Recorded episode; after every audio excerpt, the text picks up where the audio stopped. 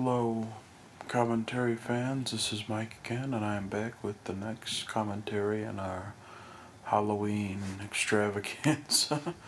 uh, we're going to be doing another Frankenstein film, but it's not a universal Frankenstein film.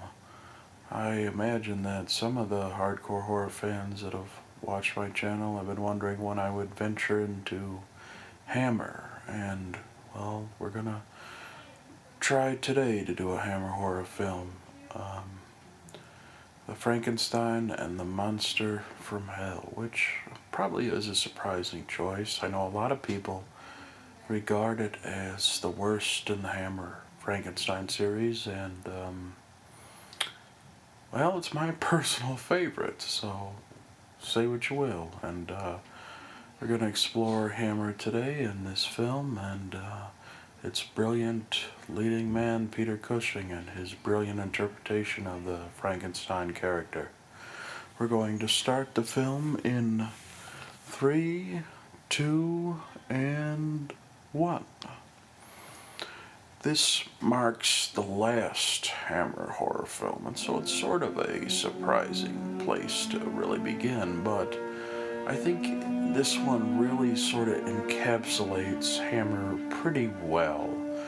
And, uh, you know, you might almost say that it's sort of a eulogy and a declaration of sort of what Hammer did so well here we have the title Frankenstein and the Monster from Hell, which is quite a mouthful, and you know, it sort of sounds goofy, but really it looks great on the poster and has a lot of marquee value to be sure. Uh, we begin the film in a big, musky graveyard with the little uh, drunkard there who's uh, digging up graves to supply body parts to Dr. Helder so he can get his money to buy his uh, schnapps. that's uh, one thing Hammer usually did pretty well. They always had a sort of a character like this who's um, sort of a drunkard or, you know, vagabond, and they're always fun. They always play it pretty well. Uh, this um, I like the beginning of the film a lot actually, and just you know opening that casket, seeing the uh, body paint with his face painted dead white, really uh, shows you sort of what Hammer did with the Frankenstein series that really hadn't been done prior to this in the Universal films. Was that it really, I don't know Hammer was theatrical and sort of exploitative, but they did take their horror very seriously, and I think why Frankenstein was sort of a perfect property for them is that uh, they really sort of went into the aesthetics of the story. And that's something about uh, these uh, later Hammer horror films that uh, I actually like a lot in comparison to the original ones is that by this point in time, there's an MPA rating system. And they can pretty much do an awful lot uh, in terms of gore and horrible aesthetics. And that's sort of one of the uh, criticisms that uh, this film in particular gets is that uh, some people think that it focuses way too much on that aspect of the story. And, um, I don't know. I could certainly see that point of view, but I think it's kind of neat.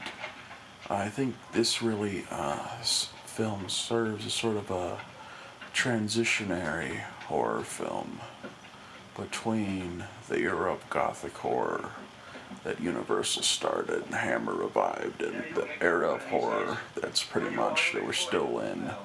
That's really about sort of the gore and aesthetics. And I think this one uh, is creative in some of the stuff it does.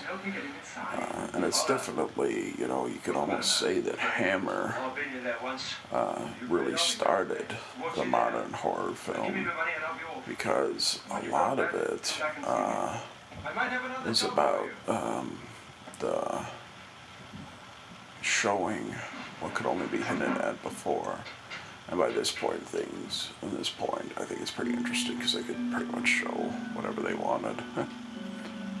um, Hammer uh, really, I think, was a cultural sort of mo- moment in horror films and just really in pop culture entertainment too. You know, uh, it's perfect that it came out of Great Britain and the first Hammer horror films and the ones that um, really started Hammer. Uh, Quatermass Experiment, The Curse of Frankenstein, and Dracula, which uh, became Horror of Dracula in the States.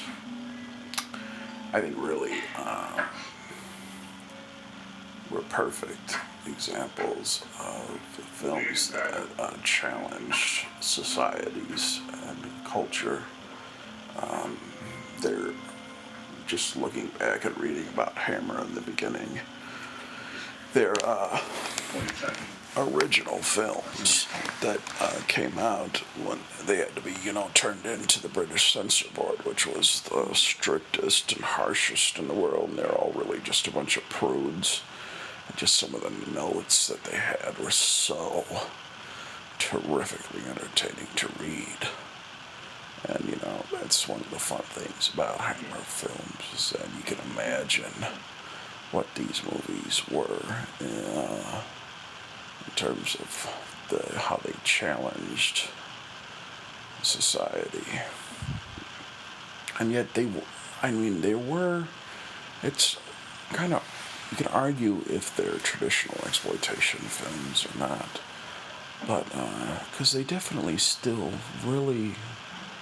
Uh, the Frankenstein series, I think, maybe less so the Dracula ones, uh, really dealt with uh, characters too. And they're really well developed characters. And uh, of course, they were very fortunate in the fact that they have uh, some great casts and great leading anchors in these films. You couldn't ask for a better horror star than Peter Cushing he really sells not only this film but any Hammer film he's in. And uh, you know Christopher Lee in the Dracula films, but the Frankenstein story, the Frankenstein films are a lot more interesting than the Dracula films, in my humble opinion.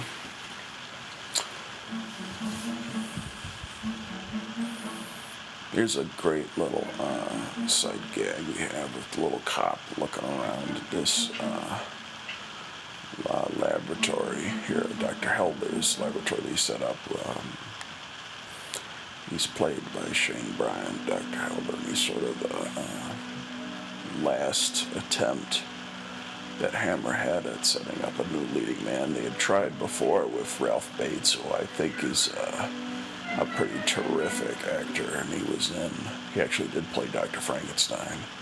Uh, when he didn't work out, this was Hammer's last attempt to go younger. And he's a really intriguing character that we'll get into as the film progresses, but he definitely, um, well, I think he's a great assistant to Dr. Frankenstein, is that he's sort of in the middle. You know, he's not this boring, uh, straight moral compass between good and evil. Oh, here's a great little sight gag. The eyeball comes and stares at him. And, you know, uh, that's part of the charm. Uh, you know, um, I like uh, the original Hammer films, you know, just as much as anybody. But in some ways, I sort of uh, prefer the later ones from the late 60s and 70s. You know, they were allowed to really uh, go out, all out, and um, go for the violence and gore and the sex, you know, that could only sort of be hinted at before. And you know, I, I guess that sort of goes against conventional wisdom because usually horror films, I think, are a little bit more interesting when they're not gratuitous. But it's just kind of, um, they're sort of fun and thematically schizophrenic in some ways. And I think this film is really great at it, and so is uh, Satanic Rites of Dracula. I, I mean, I'm probably not a great uh, guy to go to in terms of having a conventional discussion about Hammer films because I really like Hammer when it stretches out and sort of becomes outrageous. Here we have uh, Dr. Helder. He's um, being put on trial for his sorcery and trying to stitch a new man back together. And, uh, you know, as I was saying earlier about how this film is sort of, uh, sort of a eulogy for Hammer and sort of dissecting what it had done, or what it had done over the course of its history. And I think this really is a perfect example of, uh, you know, the character of Simon Helder is a perfect uh, metaphor for Henry. Have this young man who's sort of, you know, you could almost say he's uh, representative of the flower power, you know, the sort of younger British society, younger society, and he's being imposed upon by these conservative rules. And uh, this idea of following Dr. Frankenstein's work is sort of a um, sort of a act of rebellion. Another great uh, Hammer horror film uh, which I'd recommend as sort of a companion piece to this one if you're at all interested, is Taste the Blood of Dracula. It's a lot of fun. It's got sort of a similar theme in terms of that. Uh, it's about these old uh, lechers. You know, you could definitely see him as a judge there. Where they put on this the masks of being productive members of society and Christians and charitable men and uh, by night they engage in orgies and they resurrect Dracula. And Dracula, instead of just going after them, he uses their children uh, to claim his revenge, sort of. Huh. It's a lot of fun. We just saw a pretty fake uh, looking model of the uh, insane asylum there. And, uh, you know, it's a lot of fun. Like, that's just pure uh, movie magic.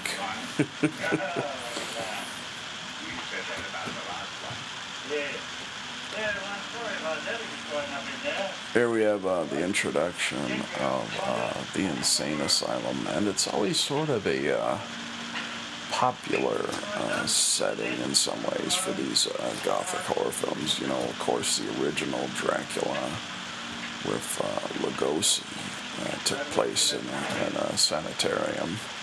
But I, what I like about this film, and it's definitely sort of got that hammer touch, is that it really plays up the horrible aesthetics of everything here. Um,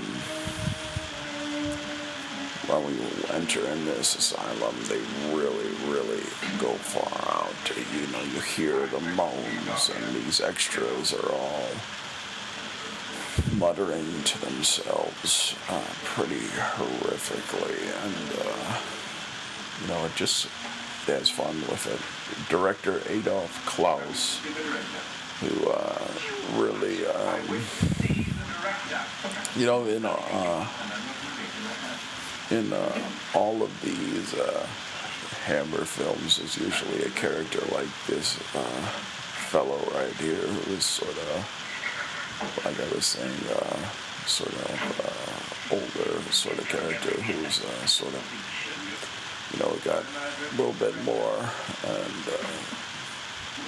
a little bit more to him meets the eye.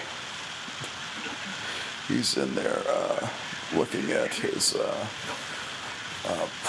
pornographic drawings. and he's sort of a squirrely little guy. He goes all out, and it's really just, I don't know, it's overacting.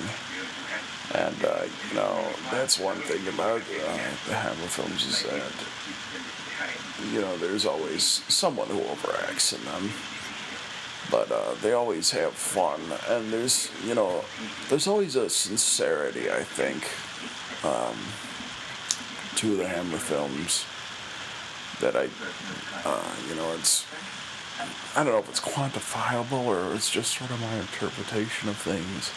But even the characters that go uh, fall out, all out like this guy, he's sort of goofy. He's fun to watch, and you know, at least he seems honest in what he does here. And really, you know, this character is sort of the only uh, villain of the film.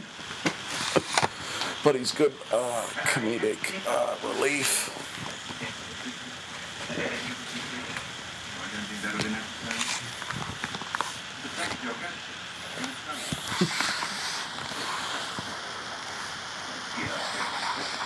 Here we see that. Uh, this is a good st- scene how they staged. You don't, uh, the guy doesn't realize he's, uh, uh, Dr. Klaus doesn't realize he's one of the patients. And, you know, the, we got some good acting from uh, Shane Bryant there in the way he wears himself. You know, it doesn't seem unnatural that he's uh, handcuffed. And that's what they like about the character is that uh, he really, uh, this Dr. Klaus character, he really goes between one aspect of the character to another, you know. He's obviously behind that door, he's sort of exploiting his position, and, you know, he's a pervert. They imply that he goes uh, uh, molesting his patients behind the closed doors, and then when he gets angry and tries to show his um, sort of power on the situation. He looks even goofier than he did before. It's played by uh, John Stratton there, and he's a fun character. There's some good interaction later in the film between him and uh, Peter Cushing's Baron Frankenstein. Here we have uh, the first uh, showcase of the lunatics and uh, they really, really look horrible. That's one thing about uh, this film. They really, they really sort of go all out with it. Like I love the costumes in this film. That's one thing Hammer uh, really uh, did well. Like these things sort of feel like uh, costume dramas in some way. They really sort of, I don't know if you could say they look historically accurate. Not really, but they sort of remind me of a play from this time that just sort of feels generically 19th century. And uh, this is a terrible, horribly painful moment, but uh, it uh, really just sort of showcases the cruelty of the scenario. There's uh, wedding Dr. Uh, Helder down there with uh, fire hose, which so painful. And then, uh, you know, all these uh, patients who have been neglected are just sort of laughing at it. And over there in the crowd, we're introduced to Madeline Smith, who plays the angel Sarah, who uh, will be introduced later in the film. But she is very good in the film, despite the fact that uh, she doesn't have any dialogue. They introduce her as a mute character. And um, it really uh, is inter- it's an interesting performance because her face, uh, there's not a lot of expression on it. She's just sort of there. And so, you know, they could have conceivably given it to any actor, but she wears herself really well this is probably my all-time favorite uh, moment in the film is Peter Cushing's uh, introduction there. You know, his uh, presence is felt even before he uh, enters the scene. You see them engaging uh, in that torturing uh, Dr. Helder there. And then before Cushing can even enter the scene, you feel they stage it really well, and you feel his presence everyone sort of, you know, the lunatics, they start cackling. And then uh, later you see, uh, uh, um, before that big musical motif, you know, that punctuates everything, you see the look on the face of that torturer there, the little assistant, assistant Franz.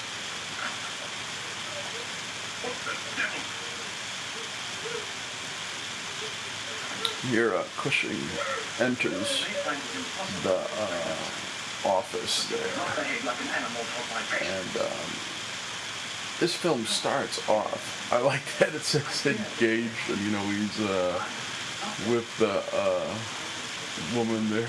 It's kind of this sort of dark humor, you know, that Hammer did pretty well.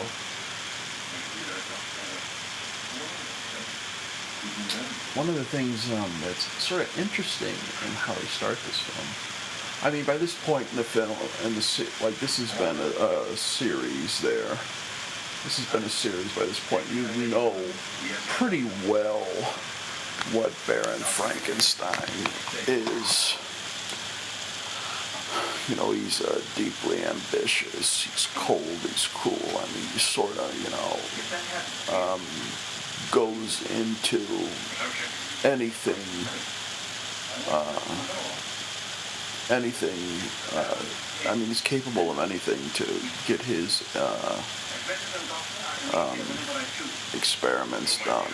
And obviously, he's killed people by this point, and uh, he's done horrible things. And by this point here, it's kind of interesting to see him because he starts off as uh, sort of uh, the good guy it really does it uh, pretty well to set up uh, this environment here, you know, that this mental asylum with this uh, Adolf Klaus character who's uh, so depraved and those cruel guards and, you know, those patients, obviously, look uh, terrible and they laugh and are cruel.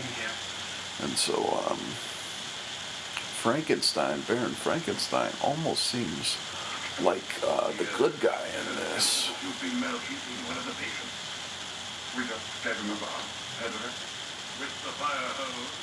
Yeah, here's a good, uh, what I was saying here about this character, and how he's sort of two-faced, how he, uh, you know, quickly puts on this, uh, this uh, face that he's in charge, and you know, as soon as he leaves, he sort of uh, um, his eyes sort of go back to normal, and he's trying to quickly uh, uh give uh, Dr. Frankenstein a brandy to get him off his uh, case. But um, that's one of the fun things about the, this film because the last consignment has not yet been paid for.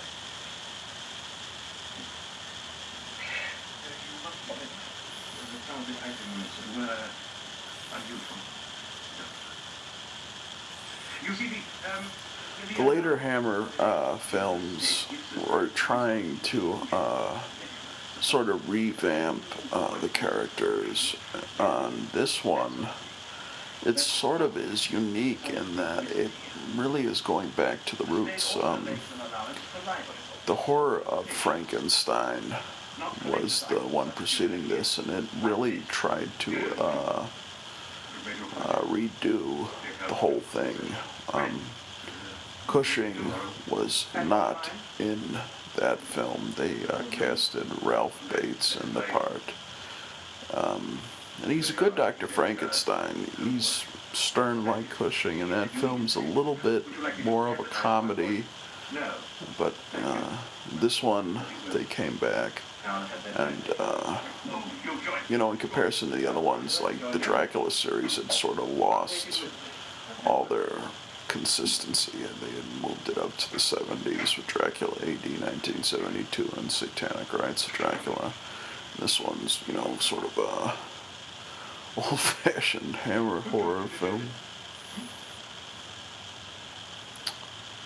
You know, uh, Peter Cushing, around this time, his wife had uh, passed away, and uh, you know, he sort of stepped back into these films as a, uh, I guess you could call it a therapeutic exercise to go back to uh, the things he had felt comfortable with. And that's one thing about Peter Cushing is from what I've heard, he really loved appearing in these horror films.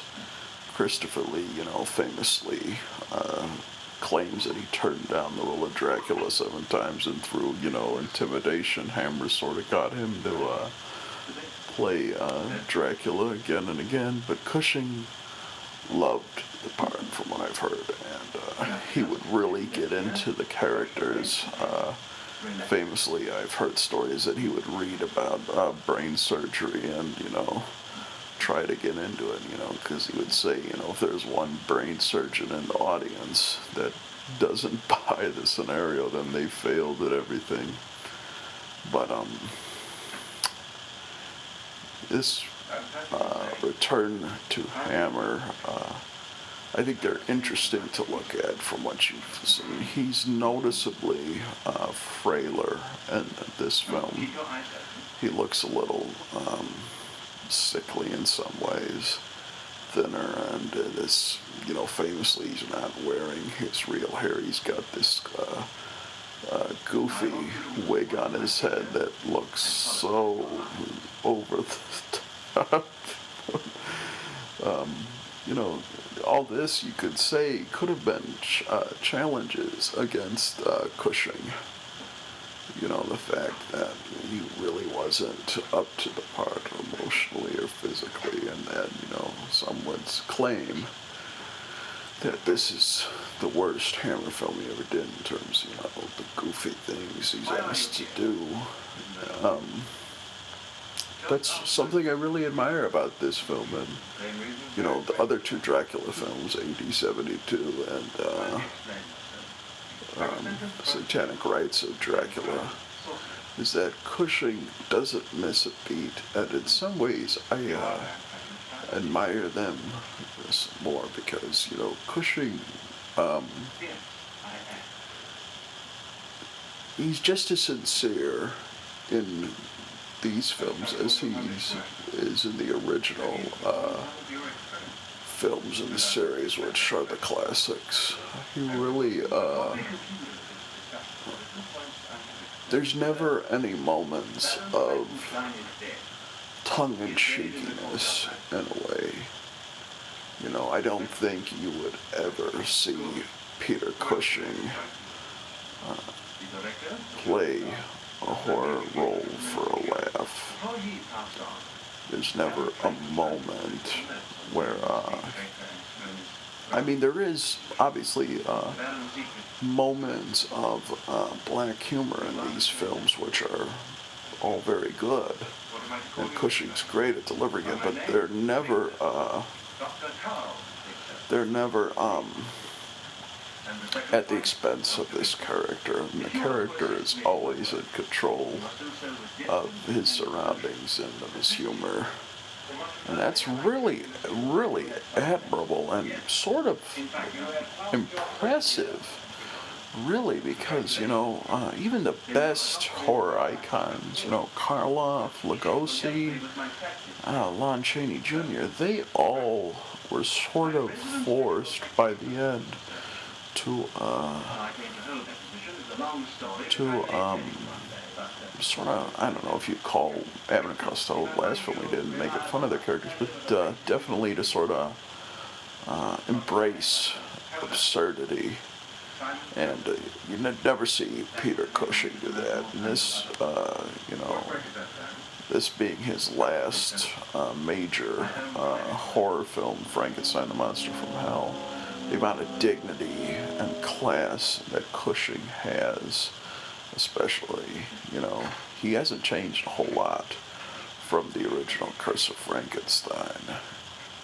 And, um, you know, that's commendable.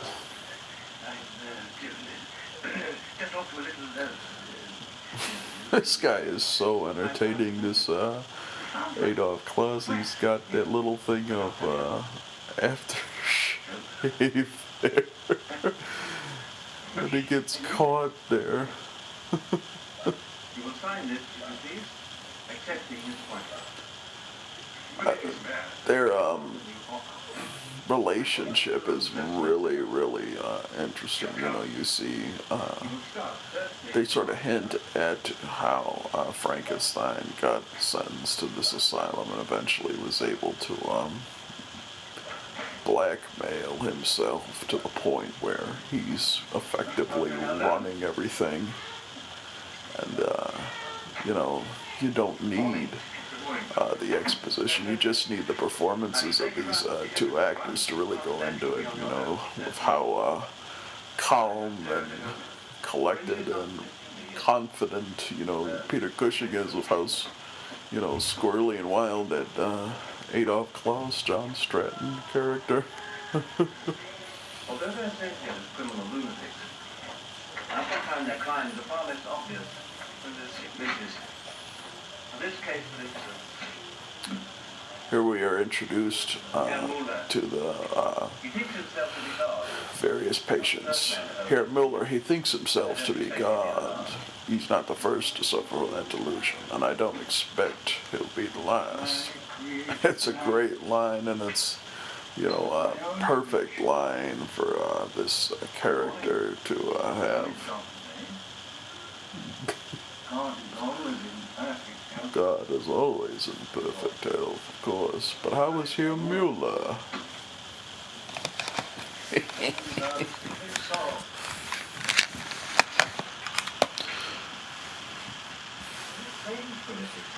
One thing you'll notice uh, about uh, the Hammer uh, films is that, you know, they are sort of uh, confined here, and it's really all about uh, the acting, I think.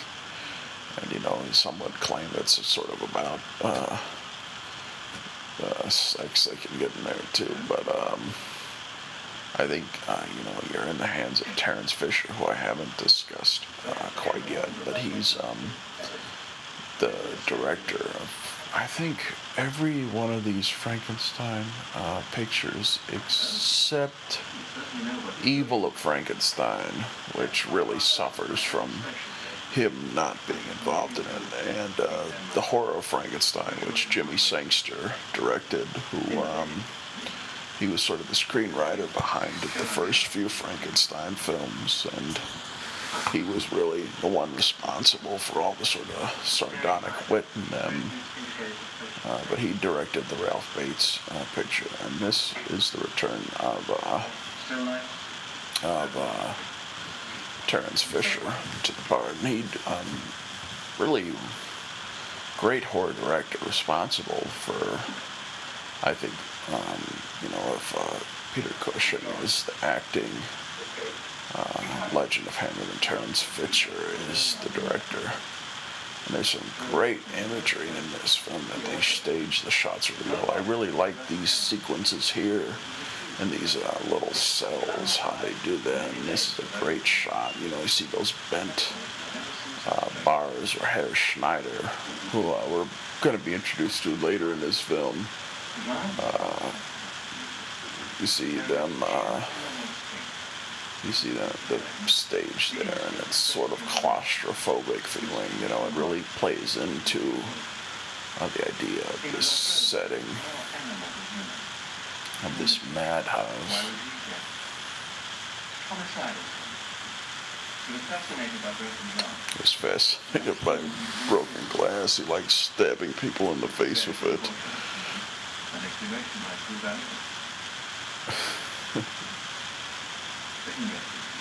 Let him rest in peace.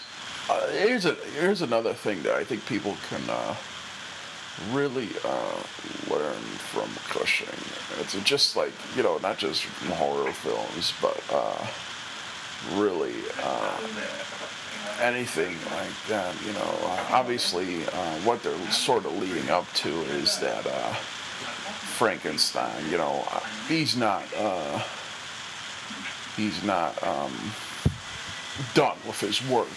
And so uh, some of the lines in earlier in the picture are about, you know, foreshadowing and I guess um, you could traditionally call that a wink at the camera, but um, Cushing isn't over the top with it. And it feels witty, but it's not. Um, it's not insulting to the audience's intelligence, and it's not just uh, fan service. You know, uh,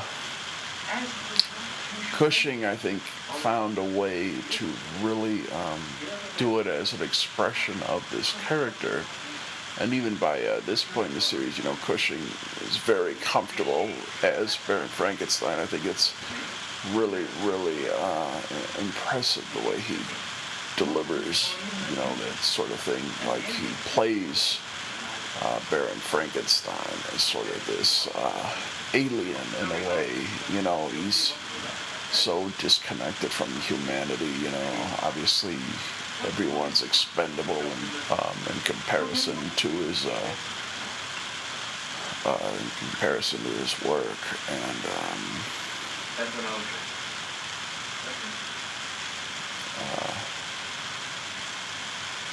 you know, it, um, it's uh, not quite as uh, theatrical in that sense, or overly theatrical. Thank you. Thank you. Did you really understand what There we have the one scene with Professor Durendel, who the poor guy really uh, suffers pretty terrible fate in the film.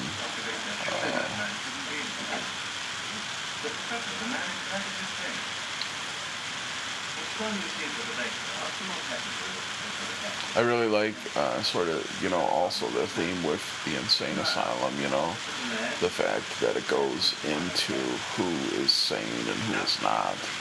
And, uh, you know, um, that's always sort of an interesting trope in horror films. Um, Freaks uh, sort of did that as well, which we'll probably do a commentary on. I keep promising that probably several, I've promised a commentary of Freaks several times. But, you know, uh, the idea of, you know, um, these patients that are troubled and uh, studied by these doctors, and ironically, that they're uh, sort of, uh, I don't know, you know, they're not sane per se, but they're more honest with the world and they don't wear the false faces that the other characters do.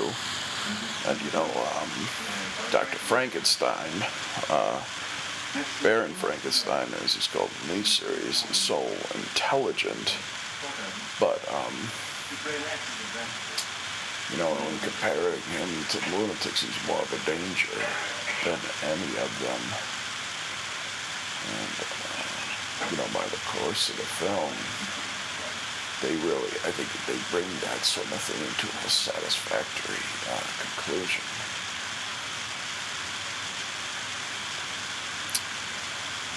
Here we have Madeline Smith again, and going into what I was saying earlier about her uh, character. Um, I, I buy it. I really do. Uh, and I like uh, sort of the um, restraint that uh, they show with this character. You know, Hammer, obviously, a lot of um, the leading Hammer ladies are chosen for their uh, sex appeal. And Madeline Smith is certainly very beautiful, but she's very uh, talented and uh, an actress. And she, uh, the way she handles that uh, little sculpture there is pretty uh, touching, and I like the way that they built up her character. Um, the lunatics all sort of see her as their salvation. You know, they all want to, to protect her. And um, one of the things about uh, the Madeline uh, Smith character are just um, in comparison to the other Hammer leading ladies is that, uh, you know, um, Hammer did do a lot of exploitive things in terms of sex is concerned. And, uh, you know, and uh, with the other uh, pictures, especially around this time, uh, Dracula AD 1972 and uh, Satanic Rites of Dracula, which, you know, I, I know I've compared the two series a lot, but they sort of are uh, congruent to one another and uh, very much um, interesting to compare in terms of what they do with the main characters. But uh, the Dracula series, you know, maybe it's because Dracula uh, went into um, sex more often and as part of the vampire character, but they did do a lot of gratuitous nudity. And so, you know, I think the temptation could have been there for Hammer to uh, um, go into uh, that with the character in this Frankenstein film. And they don't. You have uh, the Madeline Smith character who's just very kind and um, very, uh, you know, uh, a bright spot in this dark and bleak world. And uh, that's all she is. And she's great. It's a great female character. And, uh, you know, you really uh, identify with her because of that. You uh, don't want her exposed to the horrors of all this. This is a great shot. And it is sort of a grisly moment. The casket opens because the lunatics are uh, can't handle being pallbearers, and then you see uh, quickly that the hands are gone from that uh, master craftsman, and uh, Cushing quickly puts the lid back on the casket before anyone can see. And I like uh, Dr. Helder's reaction to it. He's remembering. Um, you know, the line that, could you believe that masterwork could come from those hands? Uh, and, uh, you know, like in some of the other ones, uh, uh, the other films, uh, you know, especially the original Curse of Frankenstein, which a lot of people still consider to be the best. You know, as soon as Frankenstein's helper discovers everything, they sort of just get appalled. And Dr. Helder, uh, Shane Bryant, was really great in that scene. It's a little brief moment. He just sort of has a smile on his face, you know. Uh, and that's why I think that this is the character is good and this film is good because uh, this character sort of starts off. Um, you know, they he does come to a moment later in the film where he sort of questions the ethics of Dr. Frankenstein but he starts off like so impressed and almost like Frankenstein originally was, where even he um, gets to the point where uh, um, he's willing to uh, um, go about with ethics a little bit. And uh, if the experiment needs a piece to succeed, then you know, maybe Dr. Helder can be convinced, unlike some of the other characters in this Frankenstein series. And it's interesting because I think like having a character like Dr. Helder really strengthens the Baron too. Because you know, uh, well, the Baron sort of uh, has always been on his own and you know be deprived of humanity, and I think get to uh, plays a little more of the nuances, having someone similar to himself in the picture.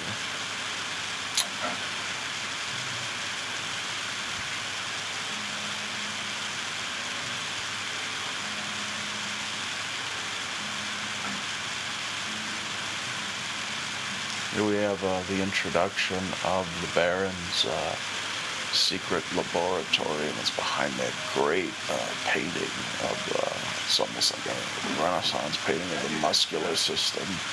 Reminds you of Da Vinci. It's a great little prop setting. And uh, uh Simon is going to uh, discover the monster. And here, I think, um, well, it's certainly indicate indicating why uh, Hammer Frankenstein uh, series is different from Universal's. And Hammer, I think, you know, even though the series wasn't consistently as good as Universal's, um, they had a better idea for how to turn the Frankenstein idea into a series. Um, their focus was on the Baron always, or Universal really just made films about uh, the monster. And so um, we're about 45 minutes of the film, and uh, we still haven't uh, seen the monster yet. But you know, I almost uh, don't miss it all that much, just because um, Peter Cushing is so fascinating as that Baron, and it really uh, speaks to his uh, talents because, you know, I mean, uh, I guess this might sound like an attraction, but it's not really because uh, I think just you know Terrence Fisher's direction, Peter Cushing's acting, you know, not a lot has really uh, happened in this movie so far. Uh, it's really just been a lot of exposition, you know, Peter Cushing sort of showing around um, Simon Helder around the hospital, and you know, there's been some brief hints that something uh, more uh, sinister might be at play, but um, uh, you know, not a lot's happened really. But you know, it doesn't feel like it because Cushing, you know, he's just so entertaining and he's so into the character, and you know, uh, it just makes this uh, sequence all the more interesting in that you finally see uh, the build-up um, from Cushing has finally led us to the monster, and it's just all the more fascinating. And uh, this is the closest uh, the movie comes to a scare because really, uh, by this point in the series, there's not really a lot to scares. It's really just enjoying uh, uh, Cushing, but uh, the uh, set this up really well, and then you think he's going to uh, um, open that little uh, canvas over the cage, and you know it's sort of symbolic. Sort of symbolic that uh, the payoff isn't uh, the monster; it's uh, Cushing walking in and you just realize uh, that uh, he is the true horror icon of the series. He is the icon and not the monster. And, uh, you know, it's, you know, I don't usually think it's a good idea to frame a series, but if you were to, say, uh, go into the Frankenstein series, or you know go into the Frankenstein mythos with the intent of building a series of several films or stories, it's better to uh, go into the Doctor, I think, because it really uh, uh, showcases uh, more original ideas. Because you know he's a doctor and he can uh, do more experiments and build more monsters, and it just you know allows for newer things to happen, and that's generally what Hammer did. They uh, allowed the Peter Cushing monster to uh, do new things and new experiments and spins on things. Um, a really interesting film is Frankenstein Created Women, because in that one, Frankenstein engages in um, metaphysics with his electricity and stuff, and you know, it's really just sort of about the monster or I mean, not about the monster. It's about uh, just sort of the how Cushing frames is that experiment. Here we have. Um, we just. I mean, I'm just having so much fun exploring Cushing that I almost uh, completely went over the introduction of the monster there, and um, I don't know, like this monster he's really, uh, really out there. In fact, he probably looks more like a gorilla than he does anything else. And, uh, you know, um, uh, I don't know. It's uh, it's something to behold. Like a lot of people really, really hate it. And to be fair, Hammer's strong point was never really their um, makeup design. They all seem uh, very, very uh, theatrical and uh, um, very very theatrical, and you know they, you sort of see the fake. In this one, uh, it's really just a mask uh, being worn. But I think it's, I think it's a, I, I, I don't know, you know, it's just so blatant and uh, extreme that I sort of have fun with the look of this monster. Uh, you know, it might just be me being nuts and defending uh, bad move, but whatever. I really like the look of that monster. Uh, you know, you, I could judge it on how well imagined it is, and uh, it's fun looking. That's for sure. And of course, he's, uh, which I haven't mentioned yet, is that he's played by uh, Dave Prowse, who, if that name sounds familiar, it should, because this is the first time that this dynamic duo uh, worked together, Peter Cushing and Dave Prowse. Peter Cushing famously was in uh, Star Wars as Grand Moff Tarkin. That's a great performance by Cushing. Might, you know, be his most beloved out of all the films he ever did. And of course, Dave Prowse served as the um, served as the uh, Darth Vader. Can't believe that escaped me. But um, uh, this is the first time they worked together. And Dave Prowse, if you like, he's a perfect choice to play a Frankenstein monster. Uh, this isn't the first uh, picture that he played the monster in. He was in Horror Frankenstein. This is the only instance of continuity between the uh, films. Um, assuming that this is the same Frank, Dr. Frankenstein, and uh, Frankenstein must be destroyed. It's pretty like it might be my choice uh, for the I don't know. Uh, might be my choice for one of the lesser entries in the series. It's really just about brain swapping, but Frankenstein presumably died in a fire in that one. I think uh, with that title, Must Be Destroyed, that it might have been intended for uh, the final entry of the character, but just um, they explain that his hands are burnt and that uh, he can't uh, um, he can't uh, perform surgery anymore. And so what he's been doing is having training Sarah to do surgeries for him, which is really uh, uh, perfect. You know, it's sort of just you know the idea of it's sort of aesthetically terrifying an amateur surgeon. It would have been interesting uh, it would have been interesting to see it, um, but it probably just would have been a little too much. Uh,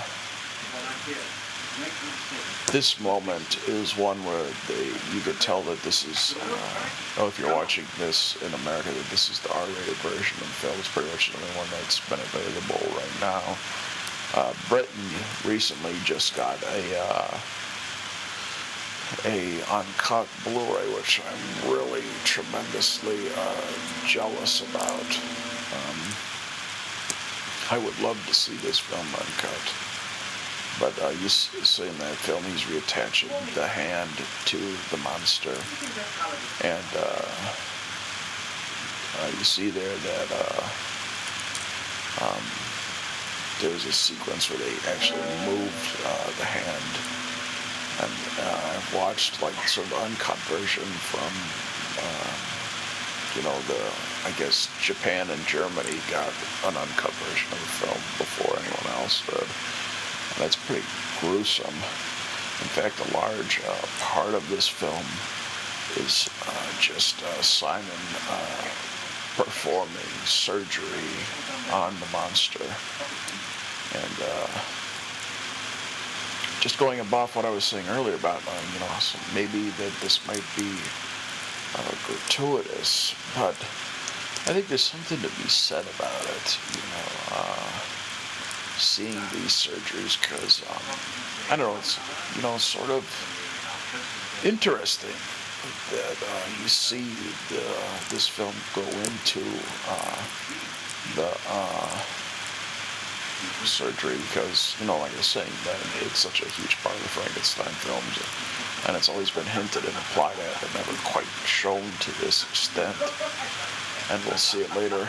This is a great moment where Helder says, uh, "Hopefully, it will be he who sees." We'll see, uh, and then uh, uh, Cushing uh, just sort of starts laughing. Uh, almost, uh, you know, he's not quite manically. He's not like an evil mad scientist laugh that you might come to expect, but he's just sort of got that uh, quaint little laugh, and uh, I think that is a great moment in the film. It's brilliant acting by Cushing because it really showcases the character. Um,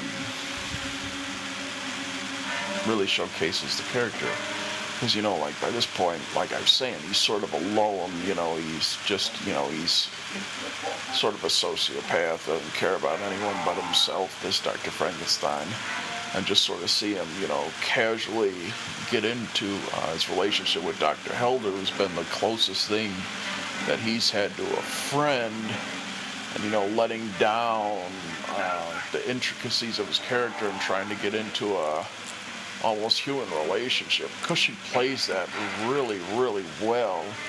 And like that moment where he starts laughing, it might be one of the creepiest sort of bits in the film.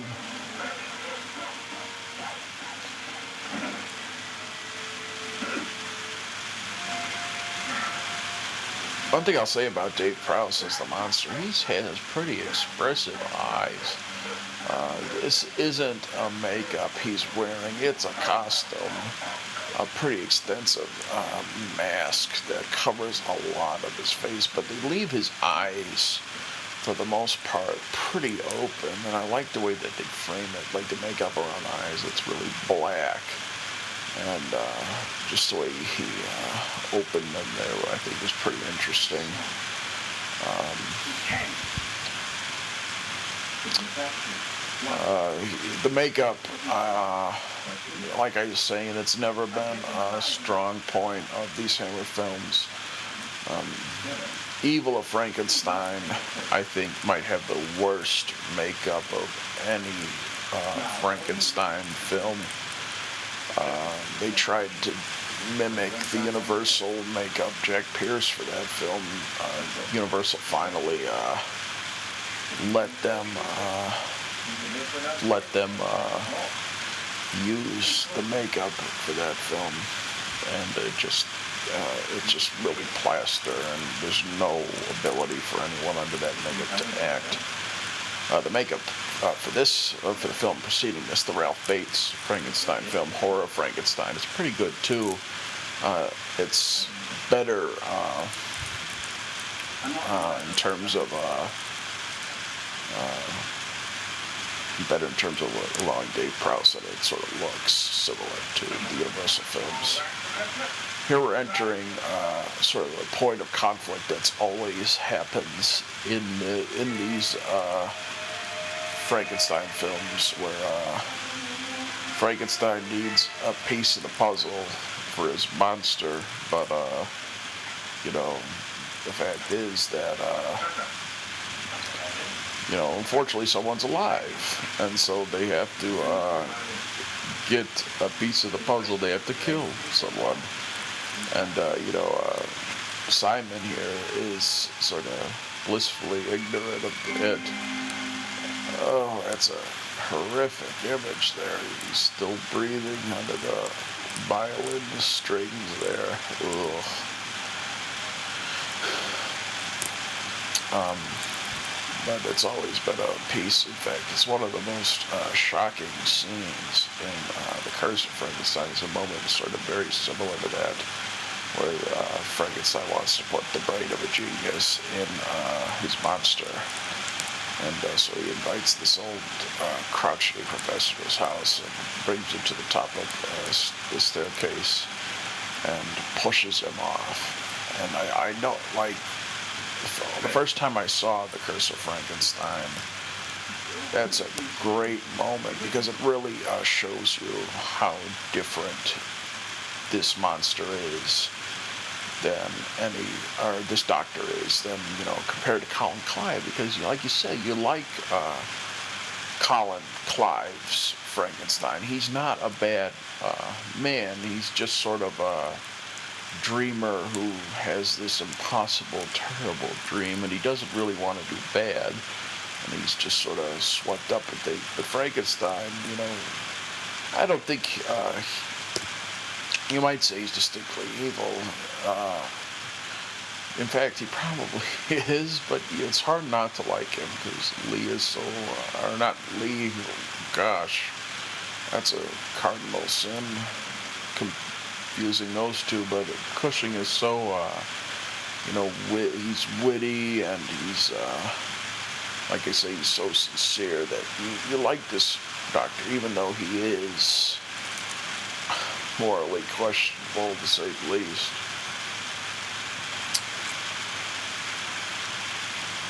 Here we have uh, brain uh, surgery, which this is, uh, um, I don't know.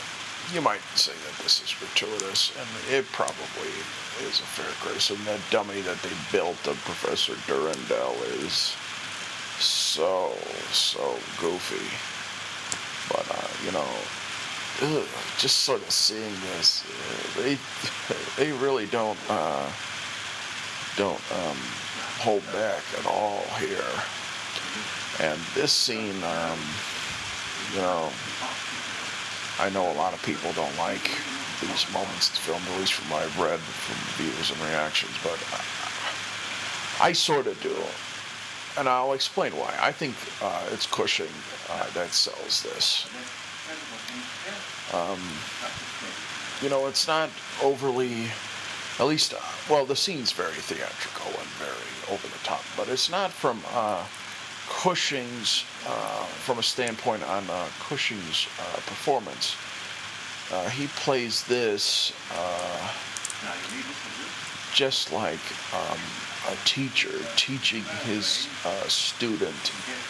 And really, all this is, is, um,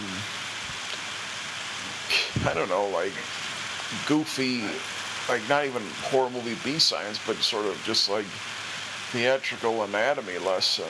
And, uh, you know, just seeing Cushing deliver these lines, you know, he's like a teacher. It's just, I don't know, it's kind of fun and interesting. You know, it's just like, I don't know, obviously that stuff, you know, for a typical horror fan who's just in there for uh, over the top monster and violence and gore, you know, that might be boring, but when you have an actor like uh, Cushing who's really, really into it, um, it doesn't seem boring. It seems honest and sincere, and I'd even say entertaining. I mean, that's just, that's really the highest praise I think you can give an actor. He makes uh, brain surgery uh, fun to look at.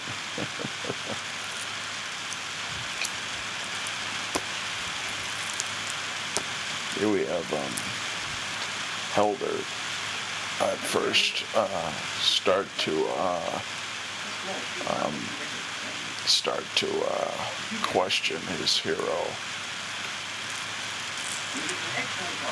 And uh, he's so into the uh, the brain that he uh, doesn't look at the concerns that um, the concerns that Helder had because obviously he stages this here for the professor to finally see what's going on with uh, the monster and uh, or to see what's going on with uh, the, his uh, diagnosis paper and so he kills himself. And uh, it's just you know it just uh, this sort of moment, like I said, happens in pretty much all these Hammer Frankenstein films, and so uh,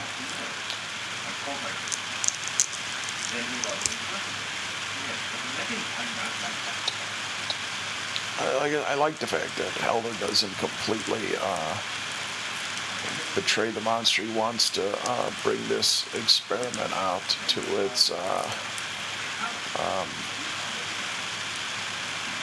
conclusion.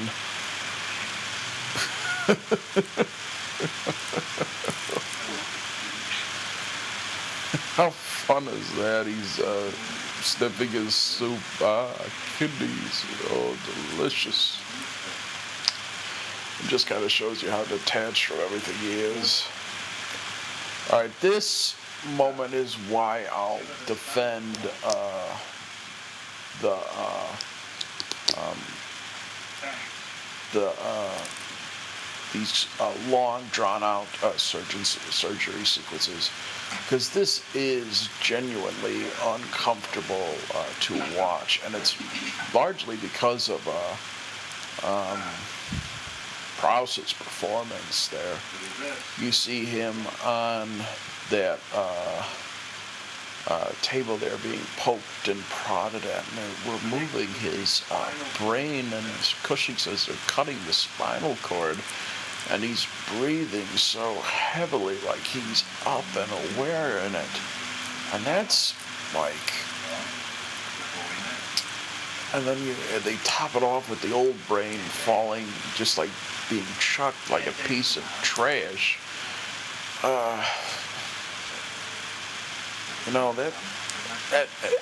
I mean, presumably this has happened in a lot of Frankenstein films before this, and uh, you know, it just um, you forget it. You forget it because it just sort of happens off screen. It's just talked about. You never see it, but um, it really, I think, draws you to the monster to actually see it done. The fact that he's this overgrown uh, freak there and, you know, being poked and prodded at like an animal.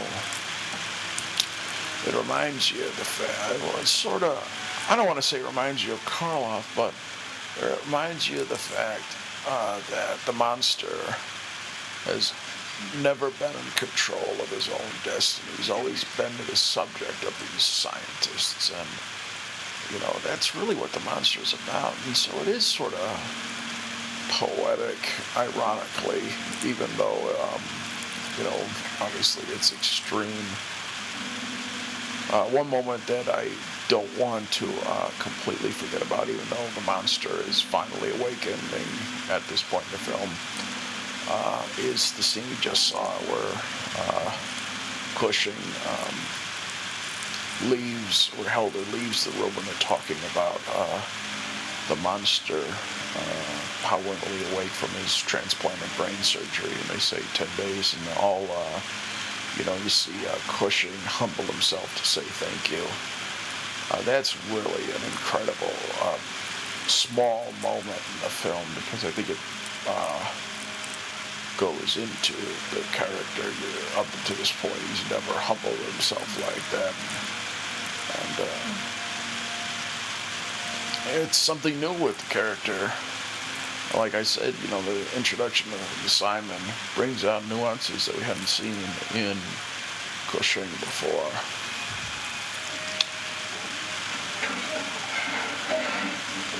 This scene actually works because of uh, Prowse there.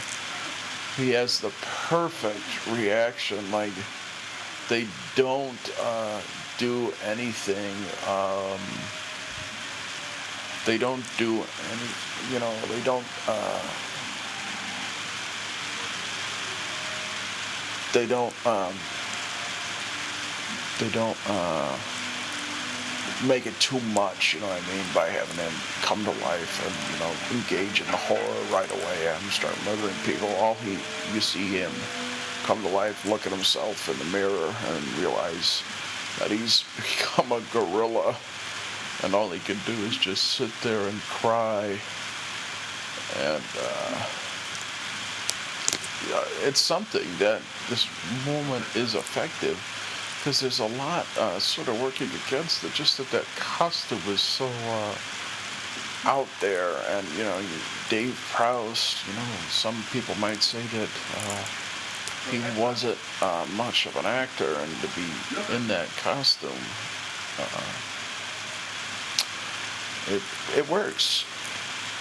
I like his voice too. Like the monster doesn't get a lot of dialogue in this film, uh, but it's sort of a raspy voice that uh, the dialogue that he does get is delivered really well because it sort of uh, goes um, sort of shows like the difficulties of the mechanics of this poorly stitched together body.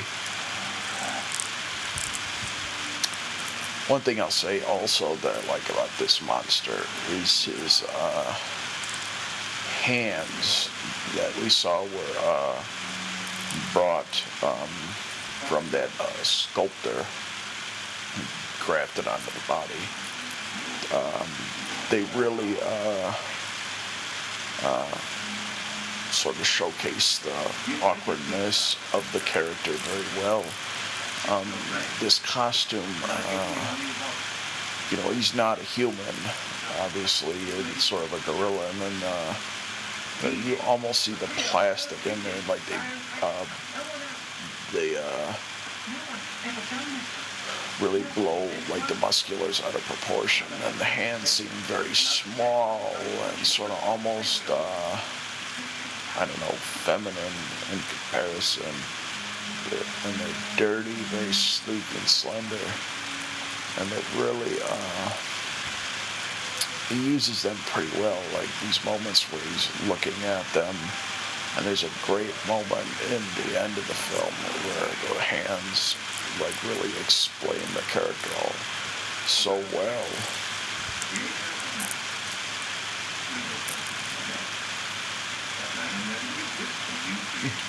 This is another sort of uh, funny moment. Uh, that's like sort of the humor uh, about this character, but also some of the uh, scary moments has always been that this uh, Baron Frankenstein character has always uh, sort of had a uh, um, egotistical streak, and you know, there's nothing he loves more than to have the uh, Helder character um, stroke his ego like that.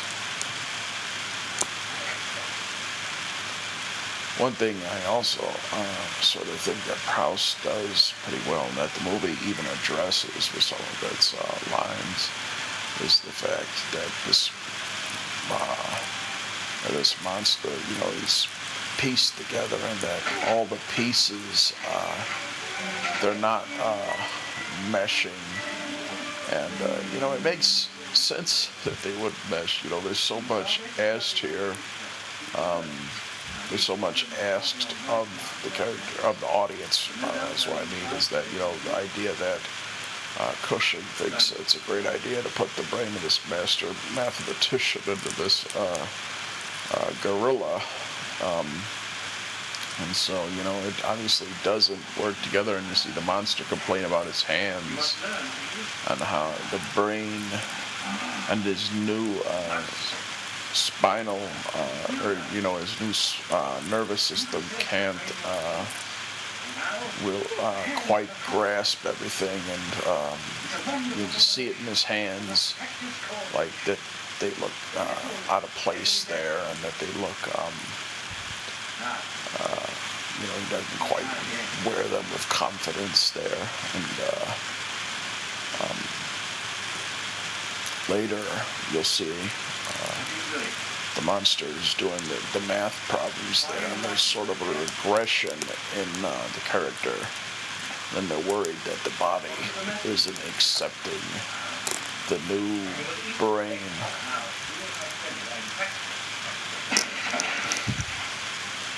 You need a Peter uh, Cushing to sell this in a way. You know, I mean, it, just like on face value, on paper, the idea of uh, this giant gorilla doing math problems at the behest of this uh, doctor is just, uh, you know, I, I, to be fair, it's sort of laughable. And, you know, I guess maybe some people did laugh at it. But, um, uh, but, uh, you know, you have Cushing there, and he grounds it so well. Like he is completely into it, so it's not humorous at all. There we, uh, there we saw what I was sort of trying to articulate there. You know, his hands sort of are shaking like that, and you know he walks very extremely the monster in this uh, film. It, you know, it sort of shows uh, how everything uh, just kind of shows how everything uh, works there. And you know, I sort of, ooh, I sort of think this is an interesting idea. What we're talking about here, what Dr. Frankenstein's talking about here, the idea that the monster decays and that everything will regress. Um, I think that'd be an interesting idea to uh, start a Frankenstein film about.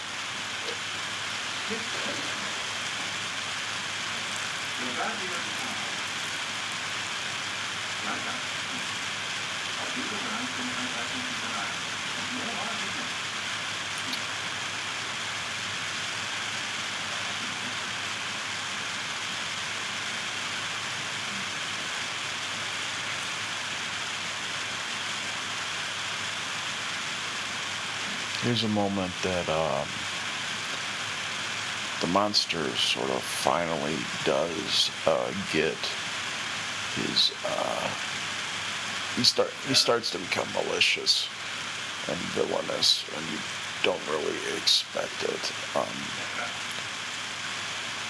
uh, Sarah here is aligned with the monster, and uh, I, I think this is a moment that um, they've tried. That I think uh, the film like it suggests it and they could like hints it up and i'm glad that they uh, didn't go with it. Like you'll see frankenstein in a moment sort of go with it but you see simon kiss sarah there and the monster looks on sort of uh, jealously as if the monster uh, um, sees in sarah you know and i'm um, something that he wants to lust after. And uh, that's could, um, that is sort of done with the film there. Um, that is sort of uh, hinted at uh, later on from Frankenstein. But I'm, uh, I'm glad that it really what they want to do is uh, stick with uh, the original idea of the character and that the angel is the salvation and that they don't want any harm to come to her. I think it'll give the monster uh, whatever mythos that he has. Here's a great uh, sequence that um, uh, fun little trivia bit. Uh, I guess uh, you know uh, Peter Cushing was so into this part that uh, he did that stunt of the film. And you know, just seeing him, you know, like he doesn't look in the best of health in this film, but uh, you know, even at I think he was 59 or 60, he's still has the gumption to jump on Dave Prowse's back to perform that stunt. It really gives, uh, you know, you really admire that. That gives the moment some authenticity. I wonder if they, how late they filmed that uh, in there. I, I mean, I wonder if they transitioned there because it seems real. Uh, Cushing's uh, exhaustion there.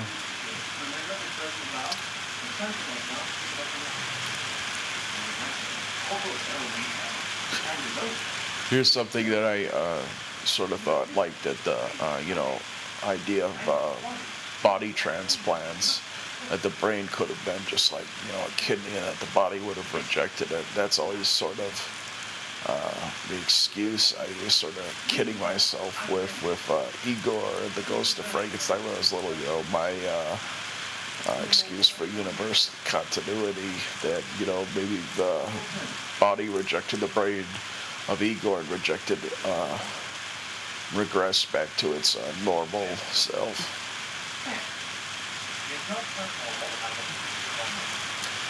All right, here's what I uh, was bringing up a few scenes ago, where uh, Dr. Frankenstein um, Dr. Frankenstein uh, brings up the idea that the way to save the monster in this experiment is to have him uh, mate with uh, Sarah. And um, uh, he wants to uh, mate them together. I like this moment here where uh, Simon says, "I think you're bad," and you know, it's a moment that's, you know, he said has happened all before, and all uh, Peter Cushing can do is just sort of shrug it off and just say, "Possibly." But you cannot divorce science from humanity to that extent, and I love uh, Cushing's reaction to this. You know, all he can do is. Uh, you know, just sort of like it's the least passionate reaction because you know he's heard it so many times. It feels real, you know, in terms of examining the film. This character as a series.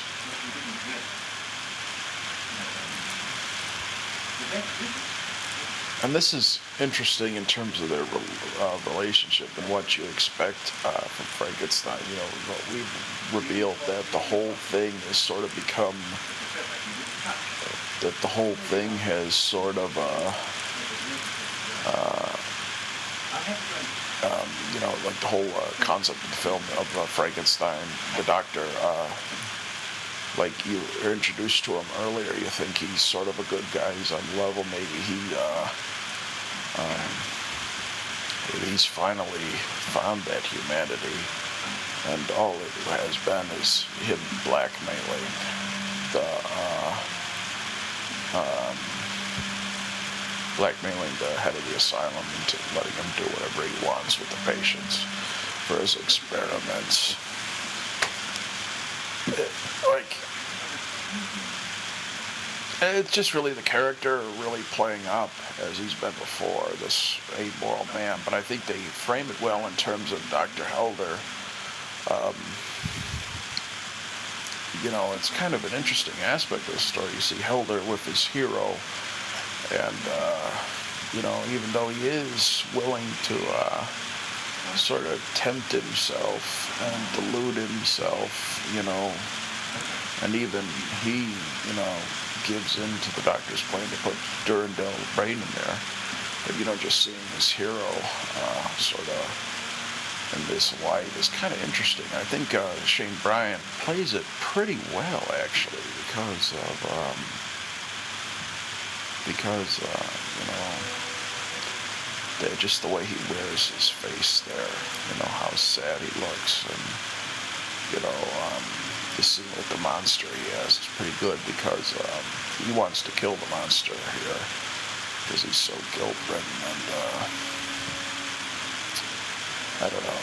Um, I like his reactions to the monster at this point because it really reminds you of one aspect of the Frankenstein uh, story. You know, like when the creator looks at his creation and uh, you know just um, how horrible it is, and, you know, never thinking what it would have been like before, and that's what separates it from Frankenstein, and, uh, because you know Frankenstein just sees every one of his creations in this series as a piece of, uh, you know, just a piece of material stitched together just to see how it work out. And, you know, by this point, uh, Helder realizes what he's done is wrong, and. Uh, just the way he's gotten to this point, I think has been uh, has been satisfying.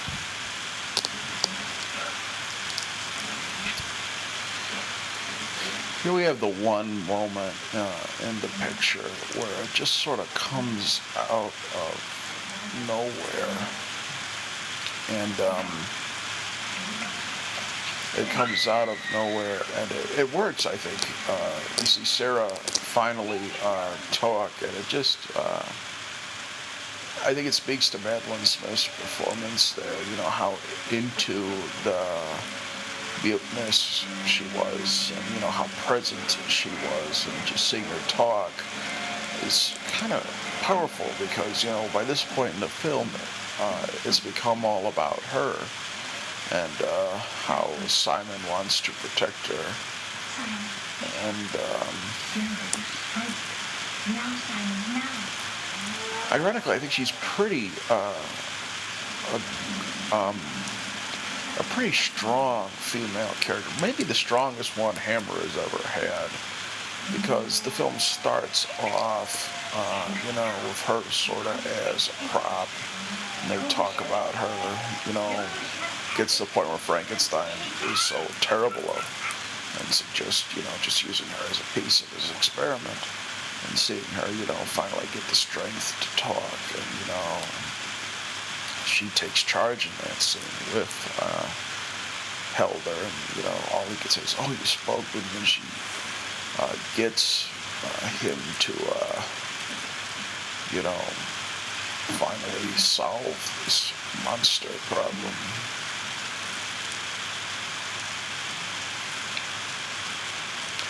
And um, that's why I like the arc of that character. Uh, um, you know, you could sort of conceivably see with what Hammer had done um, that maybe they would have had her mate with the monster. Like I, I don't know.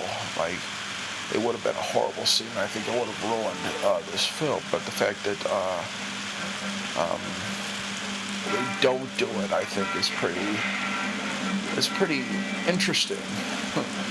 you know, they don't go for the uh, you know extreme ter- horrific moment, even though uh, it would sort of play into uh, pushing the envelope. It certainly would have pushed it, but. Uh, um,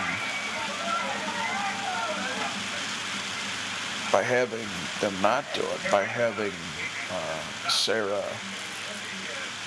get out of her regressive state, I, I- you know, I, I, it just is satisfying as a fan of this movies, and you know, just seeing how these female characters are uh, depicted. I think it's a satisfying conclusion with the character, and she does a great job in performing her, Madeline Smith. Here we have Adolf Klaus after the film. He's like, "Oh, we need to get a little drinky."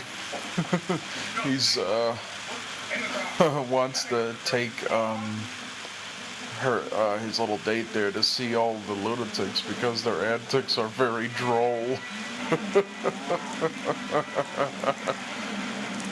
it reminds you of um, stories of Bedlam Asylum, how they would uh, uh, um, charge people admission like a zoo to see the lunatics and laugh at them. In fact, Karloff made a film with Val Lewton about that, which um, uh, uh, sort of starts off as uh, under the guise of it being a uh, horror film, but it actually is really more of a sort of a political thriller in some ways about this uh, young woman standing up to Karloff and his uh, mistreatment of the patients there. And, you know, this film sort of feels like a more extreme and sort of almost cartoony uh, uh, version of that story in some ways. True.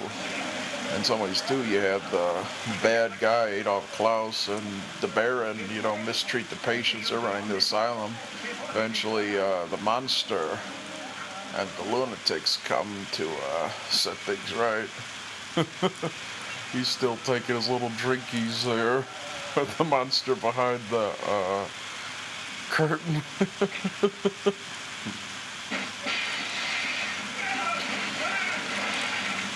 Here we have probably the goriest uh, death that Hammer uh, ever did.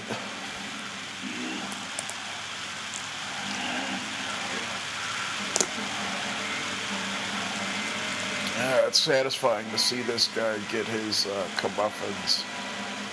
Uh, the only thing I'll say is that you see this scene, you think it's gonna be really, really like he'll slam it into that guy's face. Instead, it's just sort of short and quick, and then the blood spurts out like almost too much for the amount of force that he did there.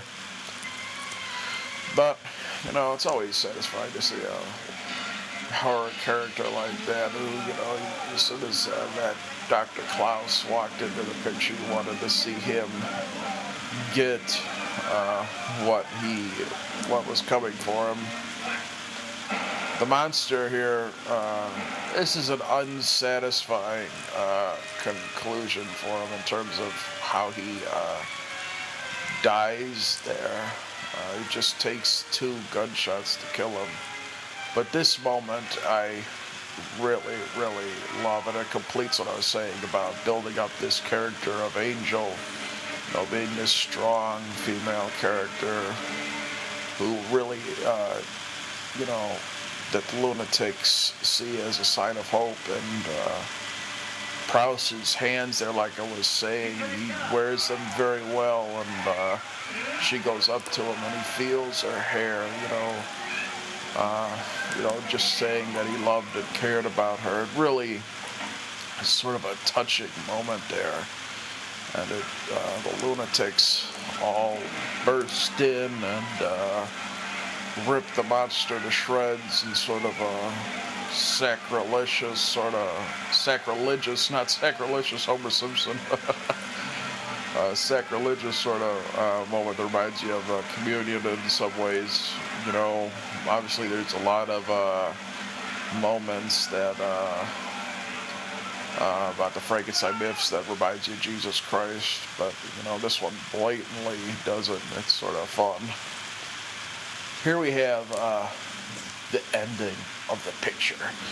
And I love this. It has uh, Cushing re enter there. You know, the monster could have killed him. He just slashes his arm and uh, he says, Go back to your rooms. There's nothing more to see. It's all over now. And uh, all over. And it. Um,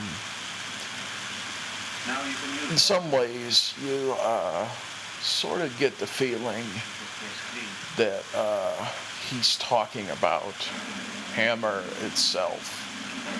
And, you know, just the fact that the freak show's over and that um, this classic a rage of horror films is over, that, you know, it ended in this huge moment And you know, like they could have killed off Dr. Frankenstein. They could have even ended it here, but this is even better because you know um, uh, they don't uh, have the monsters die, or not the monster, Baron Frankenstein die in a moment that uh, uh, um, that, that they don't have the monster die non-satisfactorily. You get the feeling that. Uh, Dr. Frankenstein will just continue this until the end of time. And uh, he just uh, uh, sweeps up his laboratory there. And, uh, you know, it's just kind of satisfying, I think, um, because it reminds you, uh, you know, just, um, I don't know, like seeing how they've killed off the monsters before just the fact that Dr. Frankenstein uh, is going to be added again and again. You know, it's sort of fun and it um, warms your heart odd sort of way. But uh, of course, this film was the end of Hammer. I don't know if they intended to uh, keep uh, the series going, but the film was a huge box office failure. And uh, know, it just came, I mean, it came out the same year as Texas Chainsaw Massacre and The Exorcist. In fact, it's the 40th anniversary of the film, and so um, really it was time for a new era of horror films, but I think uh, they went out, Gothic horror and Hammer horror went out on a high point. And uh, this is an entertaining film to all ends, and Peter Cushing is outstanding in it. And um, I really hope you guys enjoyed it. It was fun discussing Hammer with you. And, you know, discussing this film, which I hope I was able to articulate why I liked this uh, seldom liked film quite a bit. Uh, and um, of course, I think it's a great film to watch on Halloween, and I hope you guys do, and hopefully with my commentary. But um, until next time, I hope you guys enjoyed this film. And um, there's one more Universal Frankenstein film. If you've been following me, you know which one it is. And uh, I really hope I'm able to deliver a good commentary for that one. And until then, we'll see you and enjoy.